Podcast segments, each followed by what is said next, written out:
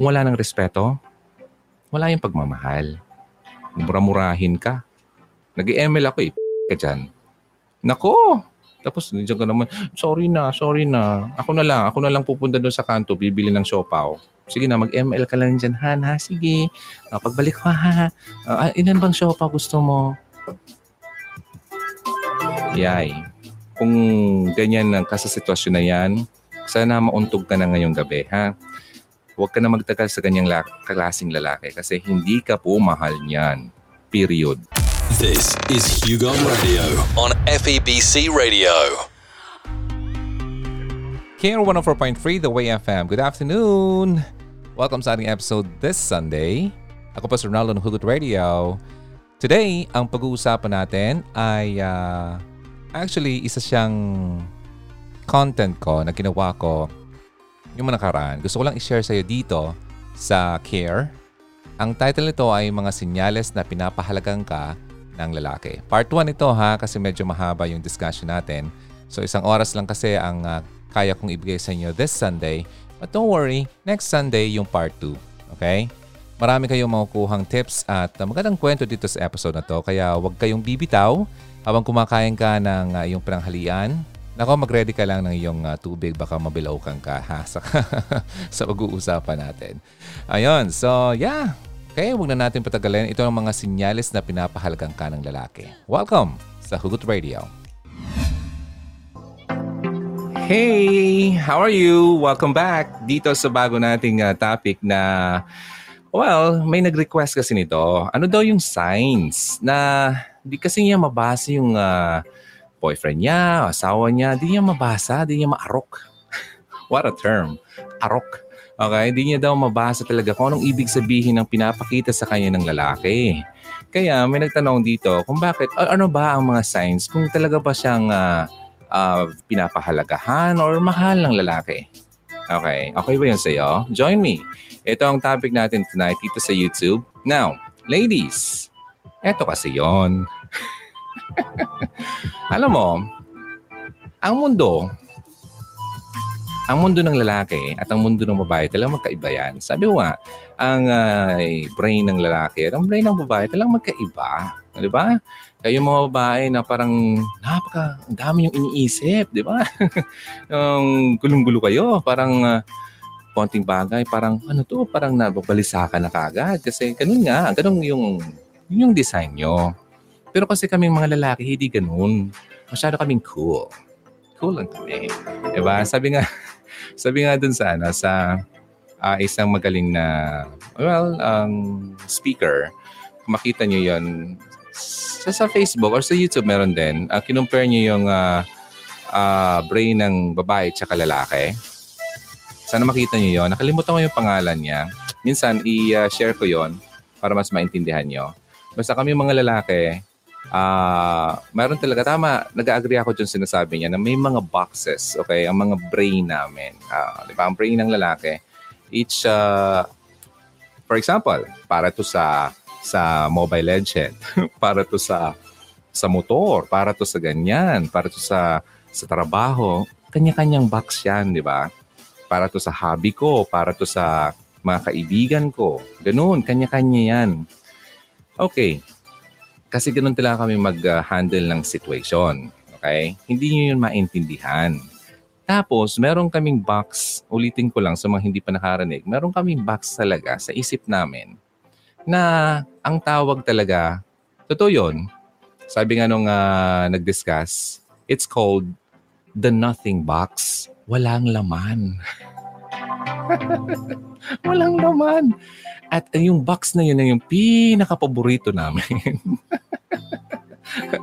I don't know why. Diba? Parang sobra na lang ang gulo ng mundo. Tapos kapag ganoon, feeling ko, pumunta ako dun sa nothing box. Pero ang problema sa inyo, hindi nyo maintindihan, di ba? Kung bakit kami na parang may mga moments na kapag siguro kinakausap nyo kami, parang,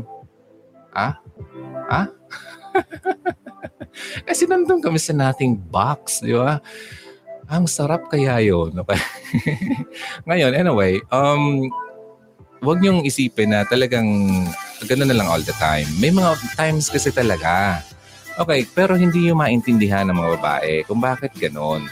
Kasi kayo, konti lang, parang, ay, ano na, parang gano'n, ang gulo-gulo, parang napaka-mix, diba? Yung ano nyo, yung, kung makita nyo yung brain nyo siguro, parang daming gumaganyan-ganyan, pasikot-sikot na kung ano-ano, di ba? Yung mga maliliit na bagay, lumalaki, parang ganyan, na-worry ka na mga ganun. Pero sa amin, hindi. Kapag trabaho. Okay? Kapag laro. Ganun. Kanya-kanya yan. Okay, kanya-kanya. So, ang hirap nga talagang maintindihan ng lalaki kasi karamihan sa babae, hindi na alam. Diba? Kung bakit ganun. Now, napaka-confusing ang lalaki. Karamihan sa babae nagsabi, hindi ko maintindihan itong asawa ko. Hindi ko maintindihan itong boyfriend ko. Bakit ito ganito? Yeah? Alam mo kasi, karamihan, mostly, okay? Hindi naman talaga kami expressive. Okay? Yung open to express yung feelings namin and emotions. Kasi, well, ganun lang man talaga ang design. And karamihan sa lalaki na parang kapag nag-open siya ng emotion, feeling parang nagpapaka-babae siya. Pero hindi. Sa akin naman, it's okay naman sa akin mag-open. It depends. Pero mamaya i-describe ko, sabihin ko sa inyo kung bakit. May mga times na ang lalaki ay nag-open talaga. Depende yon. Kaya nga, kailangan nating alamin yung mga senyales na yan. Kasi para alam nyo yon. Okay? So,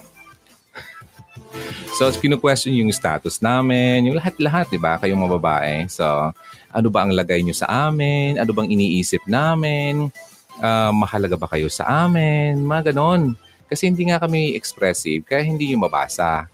Hindi rin kayo mind reader, kaya wala kayong idea. Pero, yung mga signs na nandito, ang kagandahan nito ay mabibigyan kayo ng somehow parang sige, hint na lang para maintindihan nyo kahit sobra naming kalabo. Okay? So, ready ba kayo?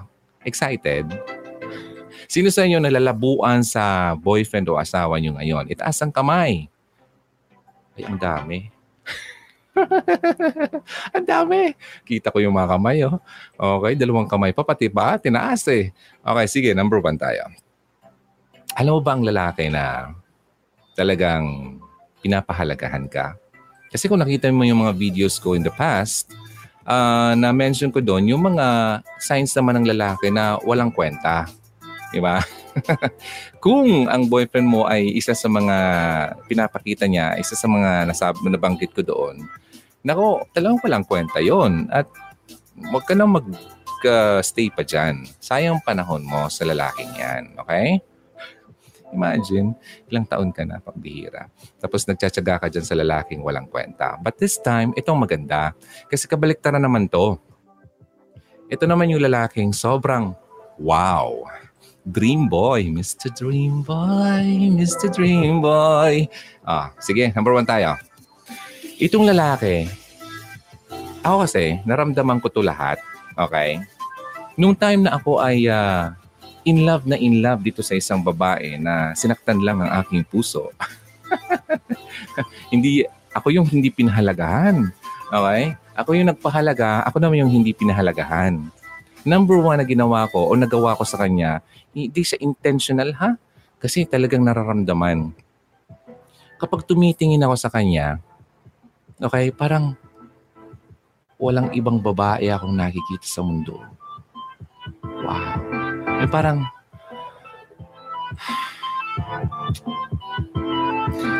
makita mo yung mata. Yung matang, kasi kung walang lust ang nararamdaman ng lalaki at talagang true love, okay? Nakita ko yung, yung isang video, yung isang babae na parang according dun sa description, parang hindi yata, I don't know kung totoo, pero parang hindi yata binilihan ng iPhone yung babae. Tapos, nagnag yung babae sa public hanggat sa naghubot-hubad. Wow! Pambira dahil sa iPhone, maghuhubot-hubad. Diba? Tapos yung ginawa ng lalaki, so syempre, nakita ko yung tsura ng lalaki, napahiya siya, at mahal na mahal niya yung babae. So, dinamitan niya. Diba? Ganun. Parang ang feeling ko lang noon, parang naabuso ng babae yung pagmamahal ng lalaki sa kanya. So anyway, itong number one, sabi nga, di ba, the eyes are the window of the soul. Di ba? Makikita mo sa mata makikita. Ano sa kanta yun? Sa mata makikita ang aking nadarama. O yun, kanta yun.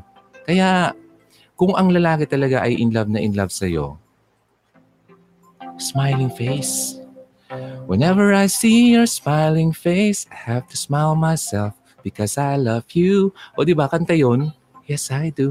O yun, sa kanta pa lang, totoo, talagang nafe-feel yan ng tao.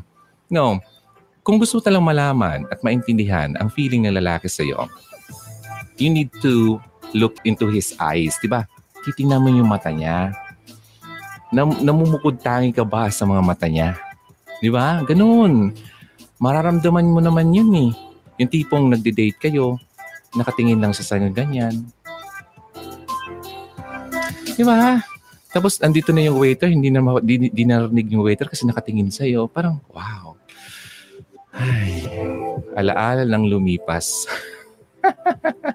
Nang walang kwenta. Ay, bitter. Okay, hindi naman. Joke lang. Okay, anyway. So, yun, di ba? Kung gusto mo maintindihan yung nararamdaman niya, number one na sign yun, dapat nararamdaman mo at nakikita mo sa kanya mga mata. So number one pa lang yan, ha? Warm up pa lang tayo. Marami pa dito.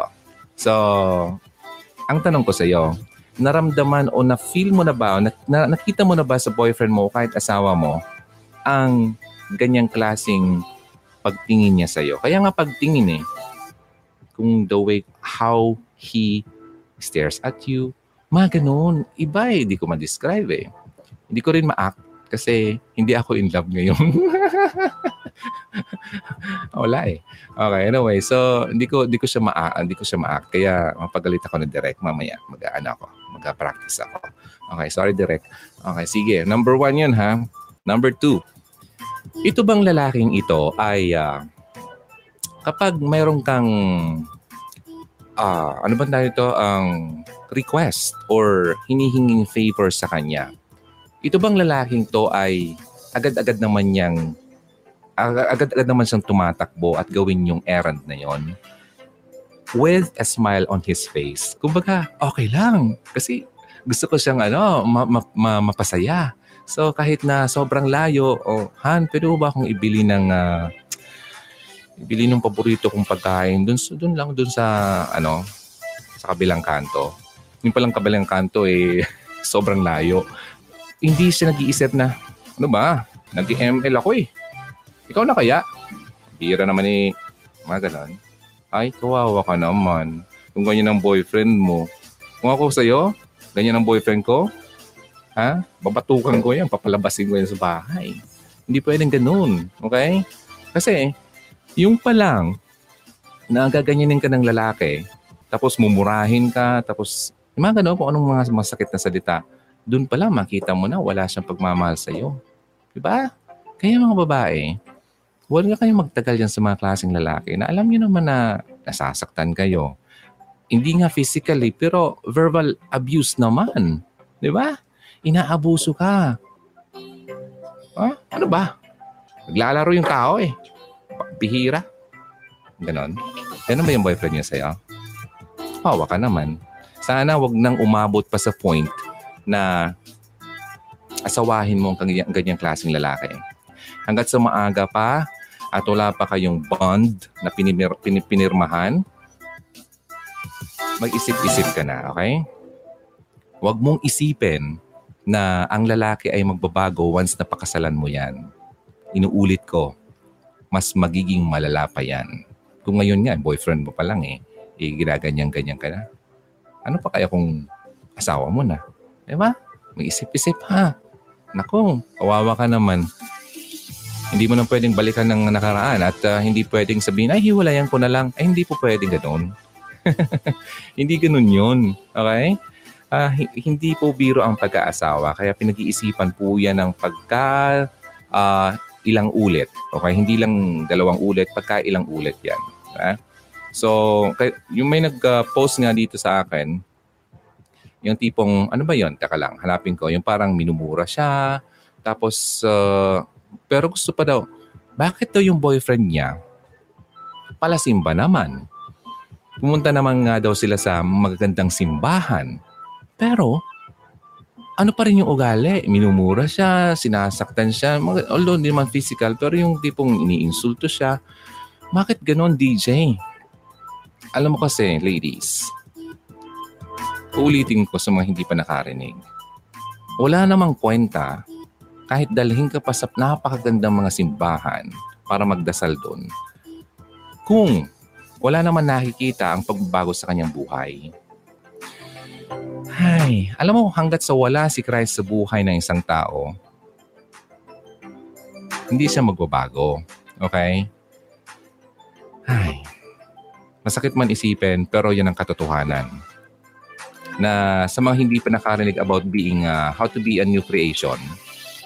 If anyone who is in Christ, the new creation has come, the old has gone, the new is here.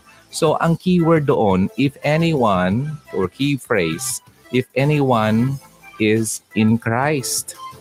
Kung wala sa iyo si Christ, you will never be a new person or creation.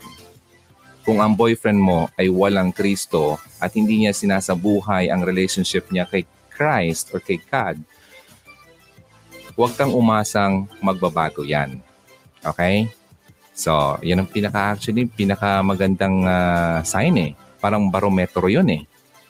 Kung ako maghahanap, hindi nga pala dapat maghanap eh. Kung kuman merong hihintayin isang kapareha, isa sa mga kailangan kong malaman na, kasi sa mga requirements na kailangan kong malaman, dapat ano ba yung faith niya?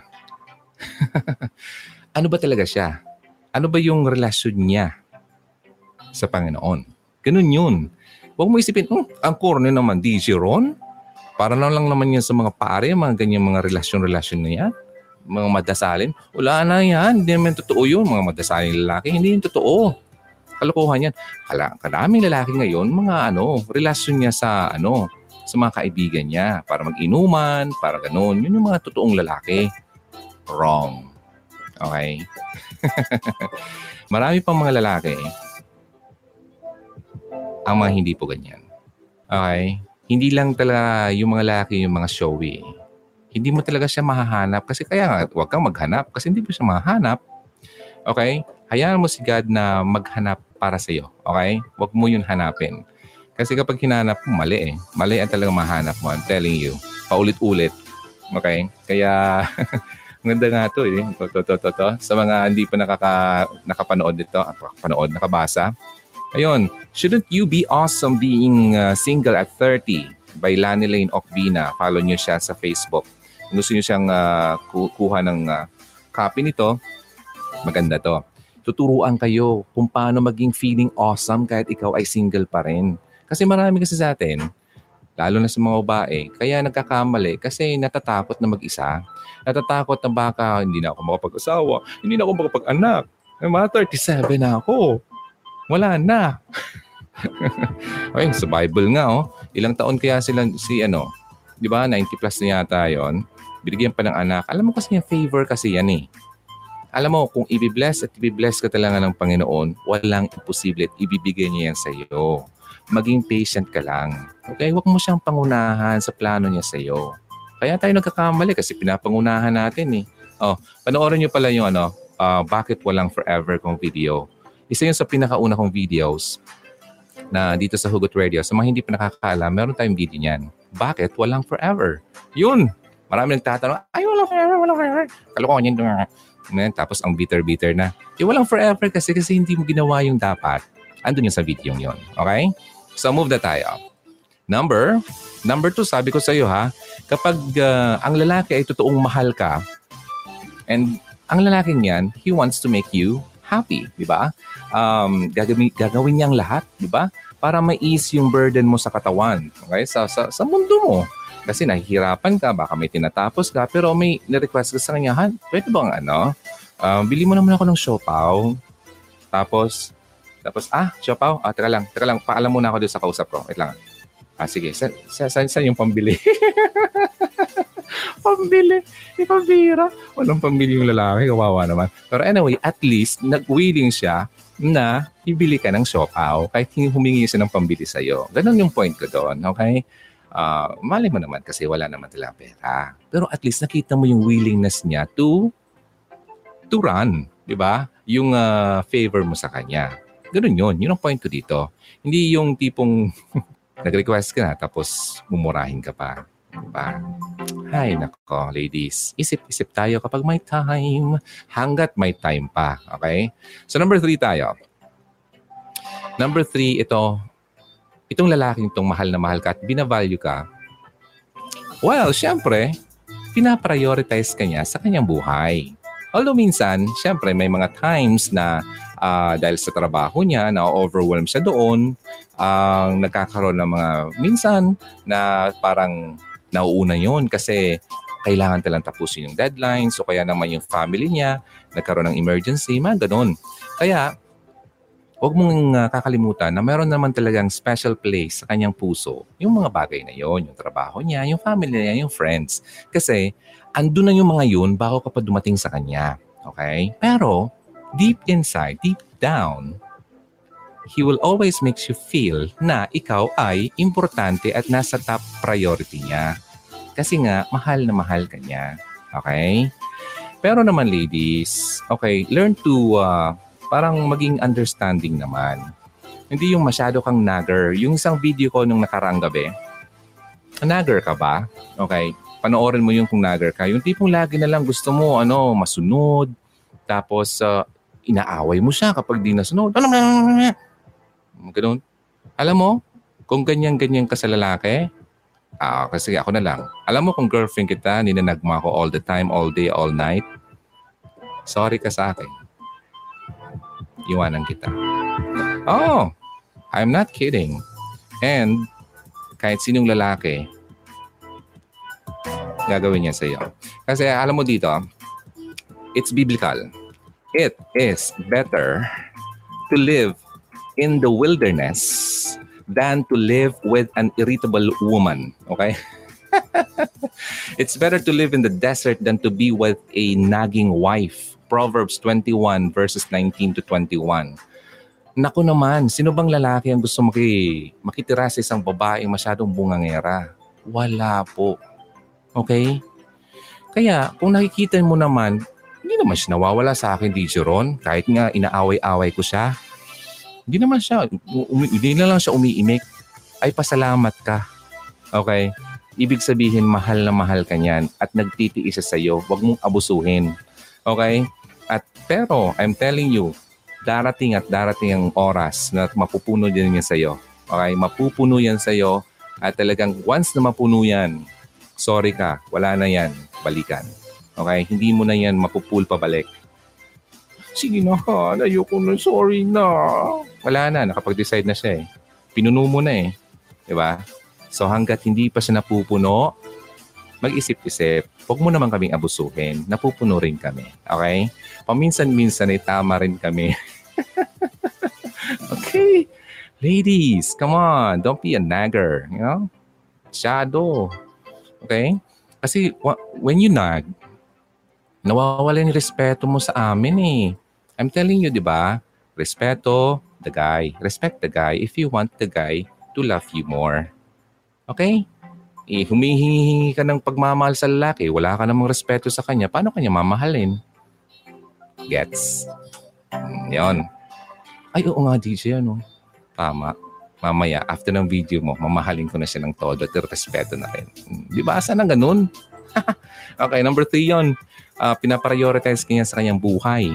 Number 4. Ito kasi, ginawa ko to. Ini-introduce ka sa mga bagay na masyadong passionate siya. Okay? Ini-introduce ka niya sa kanyang mundo. Okay?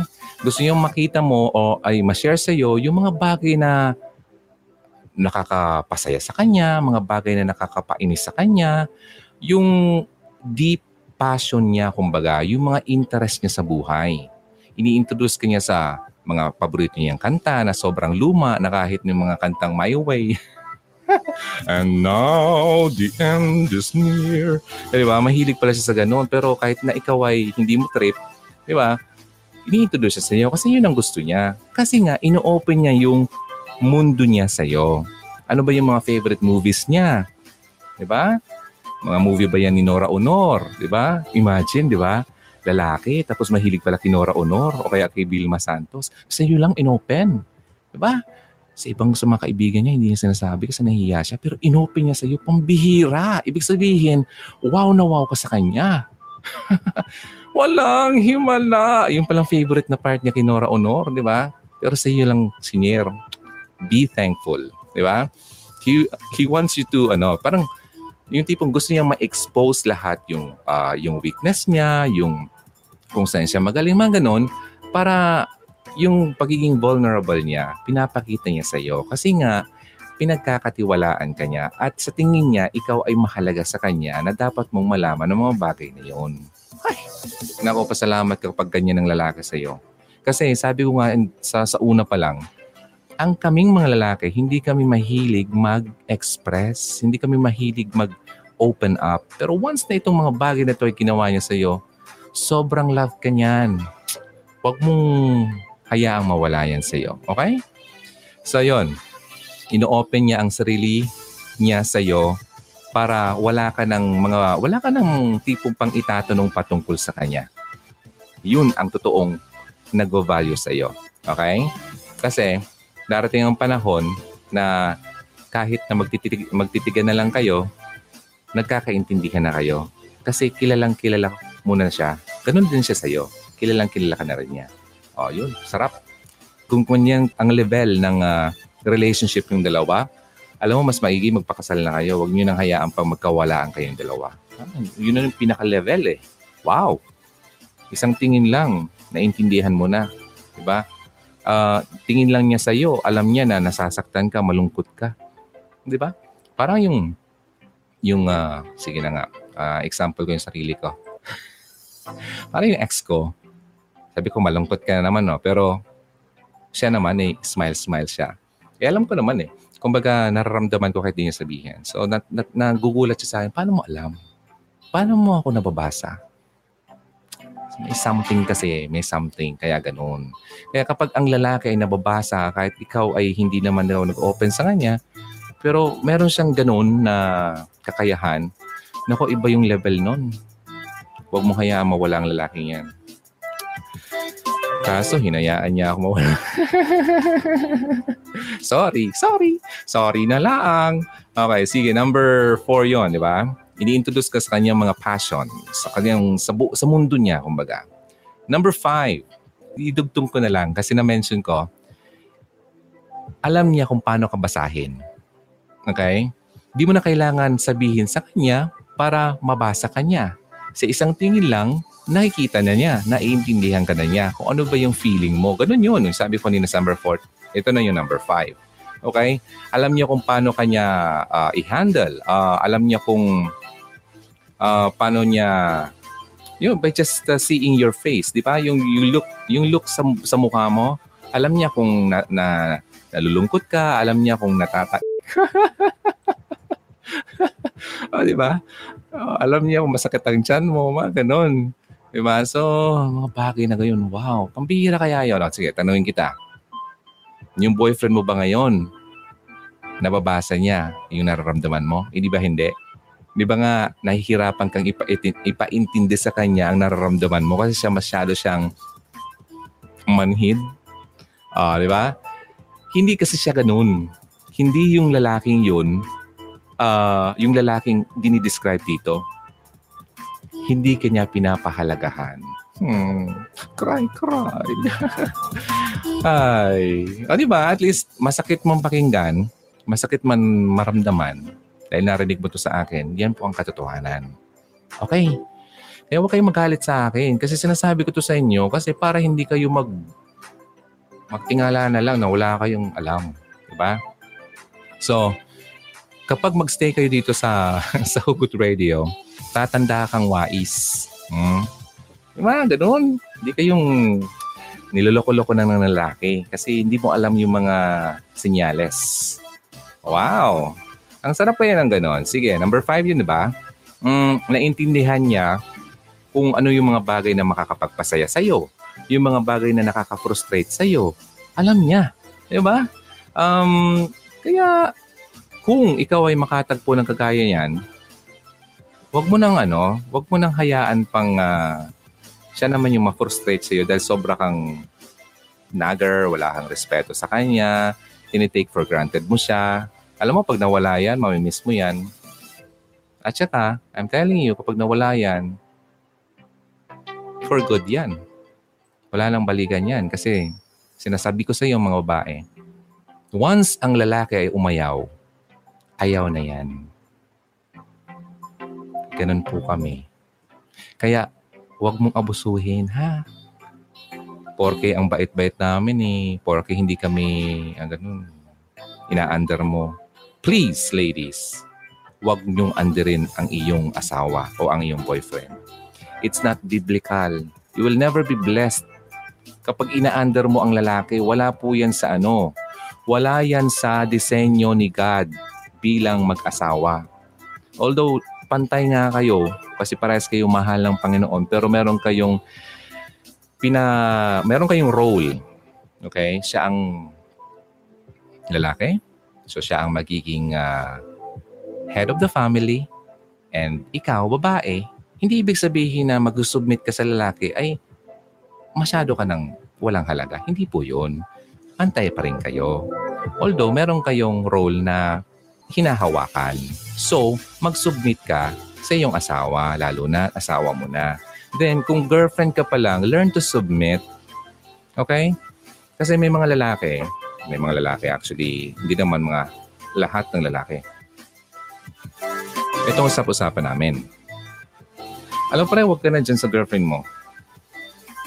Hindi yan magpapa sa iyo. Hindi yan sa'yo magpapa, yung term na sinasabi ng lalaki? Magpapasakop. Under-underan ka lang yan. Walang respeto sa iyo. Huwag ka na dyan. Doon ka na lang dun sa sa klasiko. Ang ganda. Ang bait pa. Oh. Hi! Iiwang ka. Hi! Iiyak-iyak ka. Tapos tatawag-tawag ka sa Hugot Radio. DJ, wala pa ng boyfriend ka. Ikaw kasi. Yeah. Ngayon pa lang, alam mo na. Alaga. Natatawa ko sa ma-acting ko minsan. Ngayon pa lang, alagaan mo yung relationship nyo, okay? Kung natitempt kayo na mawala yung respeto mo sa boyfriend mo, pigil-pigilan mong sarili mo. Kaya nga, sa pagiging boyfriend-girlfriend, nandyan yung yung parang training ground nyo. Para once na pumasok na kayo sa asawa, alam mo na yung gagawin mo, alam mo yung role mo. Now, huwag mong isipin na porke nag-submit ka, ay wala kang say. Hindi naman kasi ang totoong lalaking nagmamahal sa'yo, although alam niya yung position niya sa family bilang head of the family, papakinggan ka niya. Okay? Kasi nandun yung respeto at pagmamahal sa'yo. Pero kung hindi ka pinapakinggan at nirespeto, hindi ka totoong mahal niyan. Mahirap bang intindihin yun? Siguro nga. Ang daming hindi nakakaintindi kasi. Yeah, ladies ha, hindi ko kayo tinatawanan pero please lang. Kung wala ng respeto, wala yung pagmamahal. Mura-murahin ka. Nag-ML ako ka dyan. Nako! Tapos nandiyan ka naman, sorry na. Ako na lang pupunta doon sa kanto, bibili ng siopaw. Sige na, mag-ML ka lang dyan, Han, ha? Sige. Pagbalik ko, ha? Ilan bang siopaw gusto mo? Yay. Kung ganyan lang ka sa sitwasyon na yan, sana mauntog ka na ngayong gabi, ha? Huwag ka na magtagal sa ganyang klaseng lalaki kasi hindi ka po mahal niyan. Period. Hindi ka niya pinapahalagahan. Temporary ka lang sa buhay niya. O, panoorin mo yung video ko about signs na temporary ka lang sa kanya. Yun, nang mauntog ng ulak. Yung ulo niyan. Sabi nga nag-message sa akin, DJ Ron, pakiuntog naman ang aking ulo. Paano nasa Facebook ka? Diba, ang layo-layo mo. Okay, so manood ka na lang video. Okay? So, hindi naman untog na physical, So yun, sige na nga, move na tayo kasi marami nasasaktan, baka mamura na naman tayo. Dami, minsan parang kropek makamurang yung iba dyan. Yung mga natatamaan, galit na galit sa akin. Paano eh? Ito yung katotohanan eh, reality bites. Okay? Truth hurts. Pero nasaktan ka, natuto ka naman. Kaysa kung naniniwala ka sa kasinungalingan, eh, diba? Tatanda ka ng ganun. At least ngayon, nasabi ko na kahit na nasaktan ka. So yun, number 5 yun ha. Number 6. Wow! Sige. At sana before 1 matapos tayo kasi meron akong deadline. Okay, number 6. Ay, eto pa. Itong lalaking ito, hindi siya nahihiya na i-show off ka sa buong mundo. Diba? Oh. Boys! Girlfriend ko. Ganda. Eh? Overacting. But what I mean is, hindi siya nahihiya na maglalakad kayo, hawakan yung kamay mo. Diba? HHWW, holding hands while walking. Pasway-sway pa. Diba? Sino sa inyo ang nakaranas ng ganyan? Ay, wala. Wawa naman. Wawa. Hindi man lang hinahawakan ng boyfriend yung kamay niyo. Laging nauuna siya maglakad. Boyfriend! Andito na ako! Hoy, kanina ka pa dyan. Dito ka nga. Yung mata mo kung saan nakatingin. Kung naman, kasama mo na ako eh. Tingin-tingin ka pa dyan sa... Ganda ko pa naman eh. Ayos pa naman ako sa'yo. Inesto. Ah, ganun ka ba? Ay, kawawa. Oh, nakakaawa, no? May nakikita ka sa mga ganyan, eh. Ano, maglakad-lakad ka lang sa, ano? Dito ka sa amin, eh, sa Legazpi.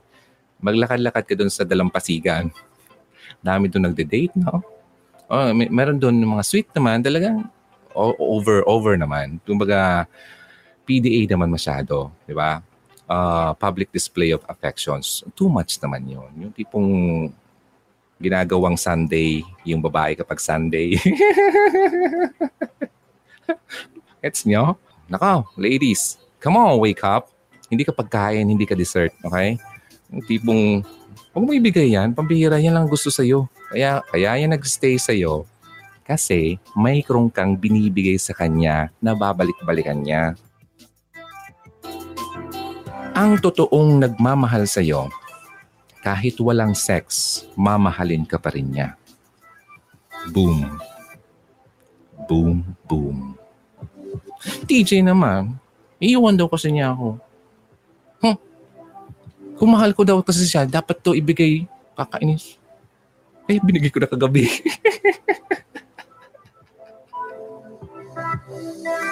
Ay, pambira mo ito.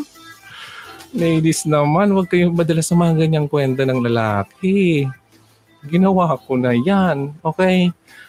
Tinuturo ko sa inyo ngayon para huwag kayong maloko. Okay? E di porke ang gwapo-gwapo, nadala naman kagad kayo. Pag mahal mo ako, gawin natin yan. Tara, punta tayo dun sa boarding house. Kain muna tayo. Bubusugin ka muna. Pag busog ka na, dun na, uwi na. Ang bihira. Tapos binigay naman. Ay, nako. Marami masasaktan pero totoo po yan. Okay? Kung nangyari na. O sige, nangyari na. Hindi siya naman. Alangan naman, ibalik ko pa yun. Wala na. Naisuko ko na yung bataan. Paano pa yun? E di, huwag mo nang ulitin. Alangan naman. Okay, wala na. Nangyari na yan.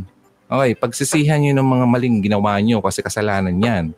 Kaya ka hindi nabibless kasi pinagagawa niyo yung mga kalokohan na yan. Alam mo yung mga panahon na ginagawa ko yan, hindi ako blessed. Dami nangyaring kabulastukan sa buhay ko. Kasi, sabi ko sa inyo, sa mga hindi nakakaalam. Ay, kung siguro kung may certification sa pangloloko, baka top-notcher. Okay? Pero hindi po ako niyan, ano, hindi po ako proud dyan. Kasi, noon, feeling ko kasi wow. Guwapo. Dami. Gusto mo ako? Tara, lakad-lakad tayo. Bata pa ako nun. Sorry. Ngayon, makapal pa ang buko nun. Ang guwapo ko kaya noon. Taka lang, pakita ko yung picture ko. Well, sino kaya yan? Chuchu. Oh, sinong awlang sinabi si James Reed dyan? Come on. Well, that time, nung nagkaroon ako ng first girlfriend, hindi pa ako manloloko. No. Sobrang love ko kaya nun. Mahal na mahal ko yun. Okay? And ganito na ako dati. Okay? Kaso, na-broken hearted ako. Feeling ko, Aba.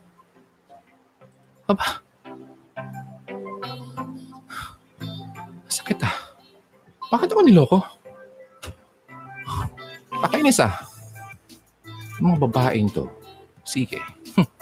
Ganun pala kayo ah. Minahal ko kayo ng totoo. Minahal kita ng totoo pero ganito mo na ako. Kakainis ka. Kakainis ka talaga. Tapos may dumating na maganda. Dead na dead sa akin. Dead na dead talaga ako sa mga pakembot-kembot mo. Wow. Nagusto sa akin. Gusto mo ako? Aha, sige.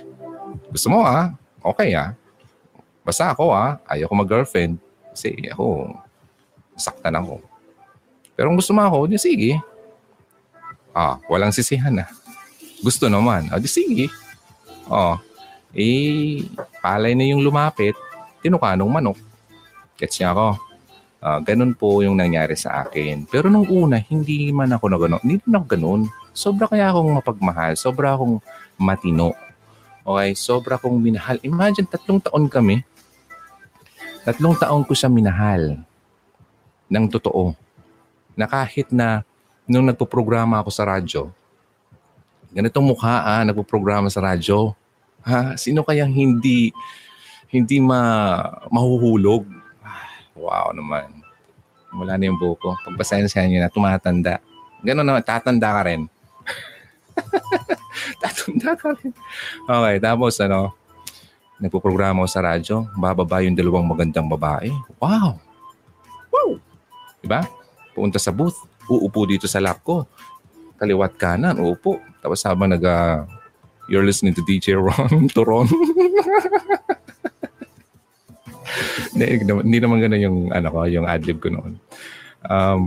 Pasosyal pa noon. Okay, anyway, ngayon, na tayo? Masang-masa tayo para mas maraming ma-reach. Okay, anyway, sa sinasabi ko, may mga babae, no? Gustong-gusto ako. Pero that time, dahil sabi ko, mahal na mahal ko yung girlfriend ko, hindi ako nahulog sa temptation. Gabi yun eh. Nagpo-program ako 9 to 12 midnight, 'di ba? Tapos yung mga babae ay galing sa bar.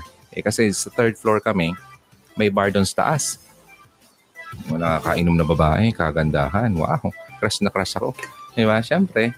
Hindi isang pitik lang, imagine 2. Ay, dream ng mga manlolokong lalaki. Pero never ko yun ginawa ng anuman. Kasi may pagmamahal akong totoo sa girlfriend ko. Ganun po ang totoong nagmamahal. Kahit maghubad pa yan sa harapan mo. Nangyari nga yun eh. Isang instance sa hindi pa nakakarinig na kwentong to. Isang instance, babae. 18 years old. No? Pumunta dun. 8 o'clock pa lang, before ako mag-start, 9 o'clock, nandun na siya. Iniintay niya ako mag-start. 9 to 12 ako. Sabi ko, gabi na. No, 9:30, tinanong ko siya, di ka pa uwi.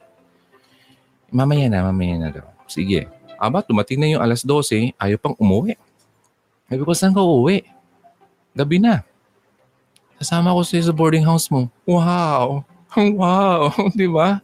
Sasama sa boarding house ko. Eh, may girlfriend ako noon. Di ba? Kung luko-luko akong boyfriend, walang malalaman yung girlfriend ko. As in, wala. So, ang ginawa ko, dinala ko yung babae. Sabi ko, sige, hindi pwedeng nandun ka sa boarding house ko. Hindi pwede dun. Although pwede naman talaga. Pero hindi pwede. Ayoko. So, dinala ko siya sa isang, sa motel. Hindi para, no? Of course not. Okay? Pumunta ako dun, pero akala niya yun ang mangyari. Pumunta ako dun, para ikuha siya ng matutulugan. Yun.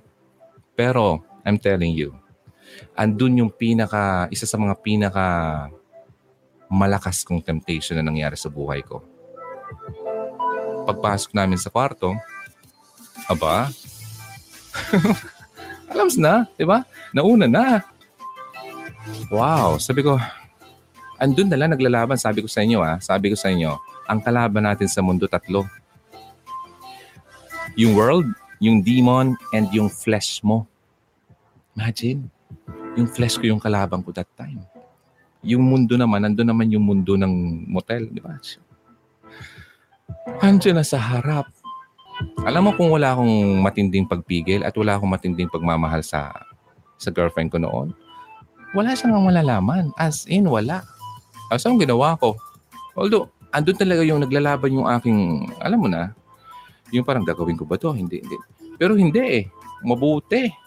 Diba? Talagang kailangan mong labanan ang temptation mo, pati yung katawan mo, yung flesh mo. Tinalikuran ko, tumakbo ako. Nakakahiya nga eh. Tapos parang iniisip ng babae, ano, ito bakla. So, ang ginawa ko, tumakbo ako pababa. Aba, sumunod pa. Okay? Sabi ko, hindi pwede. Sabi ko, diyan ka na. Matulog ka na dyan. Kinabukasan, pumunta ulit sa station. Galit na galit sa... Hindi ako pinansin. Diba? Pinakita talagang galit siya. So, siguro na nainis siya or na-insulto siya. Siyempre, sino ba naman hindi ma-insult? Na, so ganun. Kaya ladies, ha, huwag kayong matakot. Kung ang boyfriend mo ay totoong nagmamahal sa'yo, huwag kayong matakot. Naku, hindi ko na siya, hindi mo lang siya nag-text. Kanina pa akong text ng text, hindi mo lang nag-reply. Tawag ka. Ring ng ring. The number you have dialed is not in service. Diba? Tapos, hindi ka naman pakali. Tapos, kung ano-anong iniisip mo, baka kung ano na, ganun. Kung ano-ano nang iniisip mo. Alam mo? Wag. Kasi kung totoong mahal ka niyan, sabi ko nga sa iyo, kahit maghubad pa yan, hindi niya gagawin sa iyo. Kaya, pagkatiwalaan mo yung lalaki. Okay? Pero kung nahihirapan kang magtiwala dahil may mga panahon na nabuking mo na siya, na ayaw pa rin niyang aminin, mayroon kang talagang right para magduda. Pero ito pala nga, nagawa na nga niya nung una, asahan mo, masusundan pa yan. Kasi sa sitwasyon ko dati, ilan na yung mga dumating sa akin na hinindian ko dahil nga mahal na mahal ko yung girlfriend ko. Gets mo? Pero boyfriend mo, girlfriend ka niya, tapos nakipaglandian sa iba, tapos sorry sa'yo. Sorry na han, hindi ko napigilan eh, lalaki lang. Napainom kasi. Sorry na han, hindi ko sinasadya. Kalokohan. Huwag kang maniwala dyan. Kahit gaano man kalasing ang lalaki, alam pa rin niyang nangyayari sa mundo. Nalasing na kaya ako ng sobra. Alam ko ang ginagawa ko. Kalokohan yan, hindi niya alam. Ha! Pinagluloko ka ng lalaking yan. Niwala dyan. Kaya ladies, kung dinadaan-daan kayo sa kwento ng lalaking kagaya niyan, bumitaw ka na. Kasi binibilog lang niya ang utak mo, ang ulo mo. Okay? Gets nyo? Alam nyo na. Masakit. Eh, at least, alam nyo na. Kailan nyo pa dapat malaman? Kapag naasawa mo na. Asawa mo na, niloko pa. Ay, kawawa ka. Oh, diba? So, move tayo. Move number 6, diba? So, sabi ko sa number 6 kanina, yung tipong holding hands while walking, WW, pasway-sway pa, diba? Yung tipong hindi siya nahihiyang ipakita na sweet kayo, hindi kanya ina-isolate sa mundo. Di ba? Yung tipong, eto. Napansin mo, bakit hindi ka man lang niya ma-date sa public? Siguro di siya nahihiya siya. Hindi. Hindi pasok dun eh. Hindi pasok eh. Kasi ang lalaking in love at mahal na mahal siya, walang hiya yan. Hindi yan mahihiyang kasama ka at hindi ka niya ikakahiya. Ha? Isa pa. Siguro di siya ron, hindi naman talaga siya ganun. Hindi siya mahilig sa ganun. Hindi rin. Kalukuhan yun. I'm telling you. Wala akong kilalang lalaki na never pinagmalaki ang kanyang girlfriend dahil talagang mahal na mahal niya. Wala. Unless, hi, DJ Ron, hindi kami hindi kami nagde-date. Yun pala, dahil ayaw makita ng lalaki o ayaw makita na may kasama yung lalaki ng iba kasi meron na pala siyang asawa. Boom! Nay, nako, napaniwala yung babae, walang asawa. Bakit ang sabi mo, binata ka? Ang teacher ang binata siya, hindi naman pala binata. Teacher Ron. Iyan kasi, kaya nga itinayo ang National Statistics Office para alamin mo kung isang tao ay may asawa o wala. Kung ang isang tao ay single pa or married na. Ang biro naman, hindi ko kasi nagtatanong-tanong. Ay, naku. Maraming lalaking ganun, lalo yung mga LDR. Nahay! Yung mga nasa abroad, wala pa akong asawa eh. Kaya ako nag-abroad kasi mag-iipon muna ako. Kasi gusto kong mag-ipon muna kasi para pag nag-asawa na ako, ready na ako. Ikalokohan, nag-abroad pala siya kasi meron siyang 5 anak na bubuhayin. Basta niwala ka naman. Ay, kakalbo ako sa iyo eh. Sayang ba naman itong nilalagay ko dito? Yung pampatubo kaya ang buhok, ang mahal-mahal. Gusto ko makabalik yung ganitong utsura. Wala na, imposible na to. Okay, anyway, ganun talaga ang buhay. Okay, so yun ha, huwag kang maniniwala sa mga pinagkakwento sa iyo ng mga lalaking yan. Ang lalaking nagmamahal ay isu-show off ka at ipagmamalaki ka. Number 7. Ay, Teacher Ron, please ba? Pwede ba? Ituloy-tuloy muna, naiinip na ako eh. Ang dami mong kwento. Daming kung ano-ano. Pasensya ka eh, ganito talaga ako. Number 7. Okay, number 7. Committed sa'yo ng buong puso itong lalaking ito. He's not playing around. Hindi siya naglalaro-laro. Di ba? Pagdating sa'yo, wala siyang mga seryoso talaga siya. Okay? Dedicated sa iyong relationship. At syempre, ayaw niyo yung naglulukohan kayo. Pag sinabi niyang ganito siya, totoo siya na itong nararamdaman niya, pinaparating niya sa'yo. Okay? Pinapaalam at pinaparamdam. Hindi lang puro pinapaalam. I love you. Wala naman sa gawa. Diba? Ang sarap. Ang dali-dali kayo mag-I love you. Sobra. I love you. Yung pala pinagluloko ka lang. Okay? Di ba? Hi! Nako. So, committed siya wholeheartedly and he takes you very seriously. Okay? Seryoso siya. Ayaw niya yung makitaan siya ng butas na siya ay hindi totoo sa'yo. Diba? So, yun. Hindi kanya tinitake for granted. Diba? Kasi ang lalaki nagtatake for granted ay, halimbawa, yung lalaki in the first place pa naman ay wala naman talaga siyang balak sa'yo na maging permanente ka sa buhay niya. So pansamantala, habang wala pa siyang nakikitang much better sa'yo na yun talagang hinahanap niya, pansamantala, temporary ka muna kasi nakita niya na patay sa akin tong babaeng ito. Pero sige, sa tingin ko naman may makukuha naman ako dito. So magstay siya sa'yo. Okay? Ikaw naman babae, akala mo siya totoo sa'yo. Kasi syempre, ang dali-dali ngang i-pekein, i-fake ang feeling. Di ba? I love you. Mahal mo ba ako? Mahal kita. Bibigay ko sa'yo ang ulap. Susungkutin ko ang mga ganyan-ganyan mga kunong susungkutin dyan. Di ba? Di ba? Sa ilalim ng puting ilaw, sa ilalim ng mga kunong ilalim na yan. Di ba? Kung saan na kayo napunta. Kasi naniwala ka sa kalukuhan niya. Di ba? Kaya nga, pinapatalas ko ang isip niyo dito. Parang yung Hugot Radio, yung parang ginaganyang yung kutsilyo para tumalim. Ganito ka dapat. Mawala man ako, may maiiwan ako mga videos na makakatulong sa mga kagayang nyo na hindi pa nakakaalam ng katotohanan. Ay, okay lang. Diba? At least may naiwan ako sa inyo. Mas-share nyo sa iba. So, ganun sana ang mangyari sa inyo. Okay? Huwag magpatiniwala, ha? Huwag pasensya nyo ng dila kung minsan-minsan pumipilipit yan, eh. Huwag magpaniniwala kung sa mga sinasabi ng lalaki. Number, hindi na tayo magtatagal siguro. Number 8. Yung lalaki nga, di ba sabi ko sa inyo, hindi naman talaga siya talker. Hindi siya talkative. Unlike sa akin nung bata pa, grade 1 daw ako. Parang naalala ko pa yun, sabi ng teacher ko, di ba yung card noon, sa likod noon, andun yung sinasabi ng teacher, first grading, second grade, and fourth. Then, tapos yung pirma ng magulang.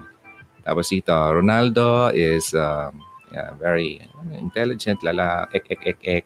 Di ba? But, he is very talkative. But, talkative daw talaga ako. So, pagpasensya na if I talk too much sometimes. You know, ganun talaga siguro ako. But, hindi naman ako yung talkative na walang sense. Okay? Ang pinagsasabi ko sa inyo, may sense. Iba yung, di ba? Yung madaldal na wala namang laman. So, kahit papaano, may natututunan kayo. So, yun. Now, itong lalaki, hindi talker. But, this guy is definitely a doer. Di ba? Hindi man niya sinasabi sa'yo kung ano nararamdaman niya sa'yo, pero pinapakita niya sa'yo. Di ba? Hindi man lang siya madaldal. He rarely talks. Di ba? Yung i-discuss niya yung feelings niya sa'yo, yung emotions niya. But, nakikita mo naman sa gawa niya. Di ba? Kapag ikaw ay may sakit, nagiging doktor siya biglaan. Siya ang nagiging doktor mo, di ba? Han, inom ka nito, ganyan-ganyan. Bibili siya ng gamot, ganyan, alagaan ka. Kapag nalulungkot ka, papatawanin ka. Di ba? Yung ganun. Kapag wala kang time na, kasi pagod ka, galing ka sa trabaho, ipagluluto ka niya. Kung hindi man, ibibili ka niyang pagkain para hindi ka na magluto. Mga ganun. Hindi man niya sabihin sa'yo, yung mga maliliit na bagay na yan ay nagme-make up na doon, kumbaga sa kakulangan niya sa pagsasalita. Pinapakita niya yung love niya through work. Di ba? Doer siya. Problema niyan. Hindi na nga sinasabi, hindi pa ginagawa. Tapos andyan ka pa. Hindi sure naman kasi. Ganun naman talaga daw siya. Hindi daw talaga siya expressive. Kalokohan. Kahit isa, hindi marunong. Hindi na nga makapagsabi ng mahal ka niya. Hindi pa may pakita. Tapos sasabihin niya, hindi siya ganun. Ganun lang siya. Ano siya? Come on. Di ba? Anong klaseng lalaki yan? Hey, teacher naman kasi. Alam mo kasi bakit? Kasi naibigay mo na. Kaya natatakot kang iwan mo siya. Kasi iniisip mo wala na magkakagusto sa iyo. Oh. Tama. Mali ang paniniwala mo. Huwag kang maniwala sa mga sabi-sabi. Lahat tayo nagkakasala. Okay? Pero, lahat tayo may second chance. Nagkasala nga ikaw, nagawa mo yung mga hindi dapat. Baguhin mo na. At once na nabago mo yan, ginawa mo na yan dapat. At yung tama, asahan mo. May darating na lalaki na matatanggap ka ng buong buo. Pero nga, sana sabi ko sa iyo, huwag mong hanapin kasi. Si God kasi ang unahin mo kasi siya nakakita kung nasaan yung lalaking yun. Baka na-traffic pa, di ba? Baka, andun no, baka sa abroad pa, hindi pa umuwi. Baka hindi pa pinapanganak. Ay, 30 na ako, DJ Ron. Oy, Ay de las Alas. Oy, nakita ko yung picture niya. Ilang taon na ba si Ay ngayon? Siguro mga 50 plus na yan. Boyfriend niya, 20 years old. Diba? Si Vic Soto, sa mga lalaki naman. Asawa niya, halos ilan pa lang si Pauline Luna. Ganun, huwag kang magmadali kasi. Kasi baka yung taong para sa'yo ay nasa preschool pa lang. Diba? Pero darating. Yun ang importante dun. Darating. Oh. Pero ito pa ha, huwag ka lagi mag-expect na porke lahat ng tao ay magkakaroon yan. Favor kasi yun. Pabor yun ni God. Kapag nakitang kailangan mo talaga ng partner at makakabuti ito sa'yo, ibibigay niya sa'yo sa tamang panahon. Pero pag nakita ni God na it's good for you not to have a partner, talagang hindi talaga ikaw bibigyan kasi nakita ni God yung mas makakabuti sa iyo na mas mabuti pala na wala kang partner. Oh, di ba? So kaya nga hindi naman kasi ultimate goal natin na magkaroon ng ganun asawa or kapareha. Ang goal natin or ang mission natin or ang role natin bilang tayo is to please God first. At kapag na-please mo siya and you have faith in Him, by the way, you will never be able to please God if you have no faith. Okay? Kapag nakita niya na maganda naman yung pakikitungo mo sa kanya, sino ba namang ama o magulang ang hindi gustong i-bless ang kanyang anak? Okay? Kaya huwag kang masyadong atat. Alright? Number 8 yun ha. Pinapakita kahit na hindi man niya ito sabihin. KM 104.3 The Way FM. Ayun, yan ang part 1 ng mga sinyales na pinapahalagan ka ng lalaki. May nakuha ka ba? O nasaktan ba kita? Sana naman ay okay lang yun, di ba? At least alam mo na yung totoo. Hindi na ka na yung tipong babae na nadadaan lang sa kwento-kwento. Okay, pagpasensya na niya kung may mga nakwento ako medyo, wow, nga hindi nyo yata nakasanayan ng mapakinggan. Okay? But ito ang totoo kasi. So, kailangan natin magpakatotoo dito. Okay? So, next week, ang part 2 nito, kasi 2 oras ko yung ginawa eh. Live kasi yon. Okay? So, kung gusto nyo mapakinggan ang iba pang mga contents ng Hugot Radio, punta lang kayo sa YouTube channel ng Hugot Radio or you can go to Facebook at nandun yung community ng Hugot Radio. So, hugs, carry-ons, maraming salamat. Till next time, happy Sunday. You take care, and I'll take care. Again, this is Hugot Radio. Always believe in love and keep the flame burning. God bless you. Bye for now. Halina't makihugot na. Kontakin mo kami sa 0946-763-9858, 0929-359-4298, o sa 0915-931-7184. Kung nais mong makipag-ugnayan kay DJ Ron, maaari din siyang bisitahin sa kanyang YouTube channel sa Hugot Radio.